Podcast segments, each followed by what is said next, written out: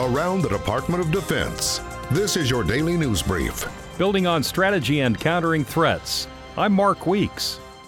The chairman of the Joint Chiefs of Staff says the United States military is building on the national defense strategy to address the complex threats and problems in the world today, and that Russia and China are among the challenges the U.S. faces. Marine Corps General Joe Dunford told an audience at a Council on Foreign Relations event in Washington that Russia and China have studied the way the U.S. wages war back to operations Desert Shield and Desert Storm. Both nations have invested in capabilities to counter U.S. advantages. The general said Russian President Vladimir Putin wants his nation to be taken seriously and to be relevant on the world stage, and he sees the Russian military as the vehicle for much of this. General Dunford also said China has reorganized its military and invested heavily in its military capabilities to mirror those of the United States.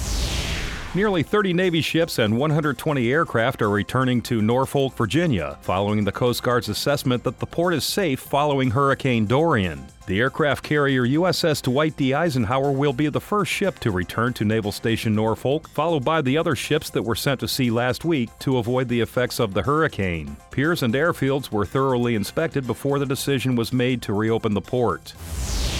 U.S. Army and Indian Army soldiers are training together during exercise Yudh Abhyas 19, a two week exercise designed to enhance the relationship between the partners. During the exercise at Joint Base Lewis McChord, Washington, the armies will focus on techniques and tactics against a hybrid threat. They'll also include an expert academic exchange and train on providing humanitarian assistance and disaster relief. This is the 15th annual iteration of the bilateral training exercise. That's your DoD News Brief. I'm Mark Weeks. You can find more stories about your military at defense.gov and by using hashtag KnowYourMil.